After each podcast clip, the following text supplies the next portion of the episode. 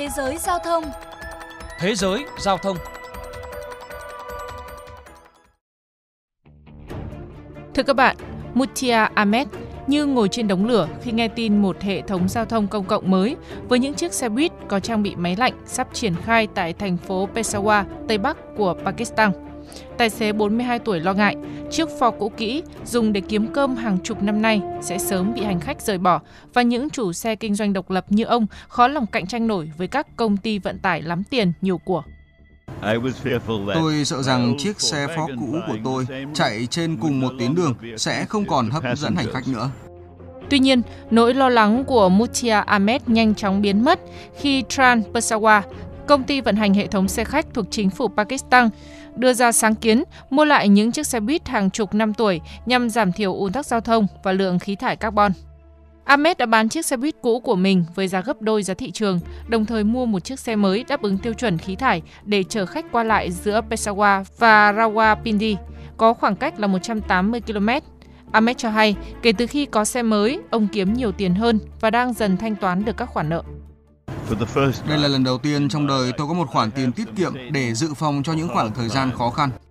Trong nỗ lực giải quyết vấn đề khói bụi độc hại ở Peshawar, chính quyền thành phố quyết định dành khoản ngân sách 670 triệu rupee, tức là khoảng 4,1 triệu đô la Mỹ, nhằm loại bỏ những chiếc xe buýt cũ khỏi các tuyến đường, đồng thời khuyến khích người dân chuyển sang hệ thống buýt nhanh BRT. Ông Umer Khan, Người phát ngôn của Tran Peshawar cho biết, cuộc khảo sát tiến hành trước khi dự án triển khai chỉ ra có hơn 600 xe chở khách cũ nát đang tham gia giao thông ở Peshawar. Đến nay, chính phủ đã mua lại gần 150 chiếc trong số này, trả từ 1 triệu tới 1,4 triệu rupee, tức là gần 200 triệu đồng cho mỗi chiếc, và đang nỗ lực mua nốt số còn lại. Đây là điều tốt cho cả hai bên. Chính phủ và chủ xe đều có lợi. Tôi cho rằng dự án này sẽ giúp giảm đáng kể lượng khí thải trong thành phố. Theo điều tra mới nhất, Peshawar có khoảng 2 triệu dân, trong đó nhiều người chọn giao thông công cộng để đi lại hàng ngày.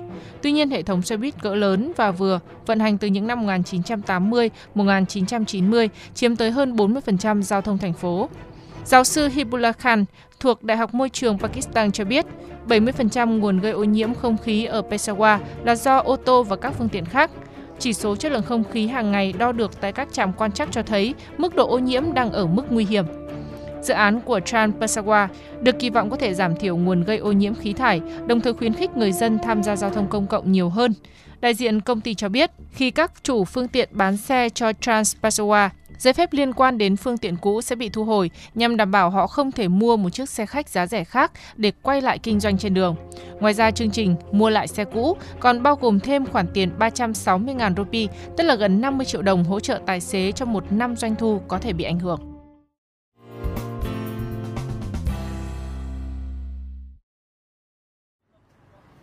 Quý vị và các bạn thân mến, theo Sở Tài nguyên và Môi trường Hà Nội, dự kiến từ tháng 9 năm 2021, Hà Nội sẽ thí điểm kiểm soát khí thải xe máy, khuyến khích người dân đến để được kiểm tra tư vấn miễn phí.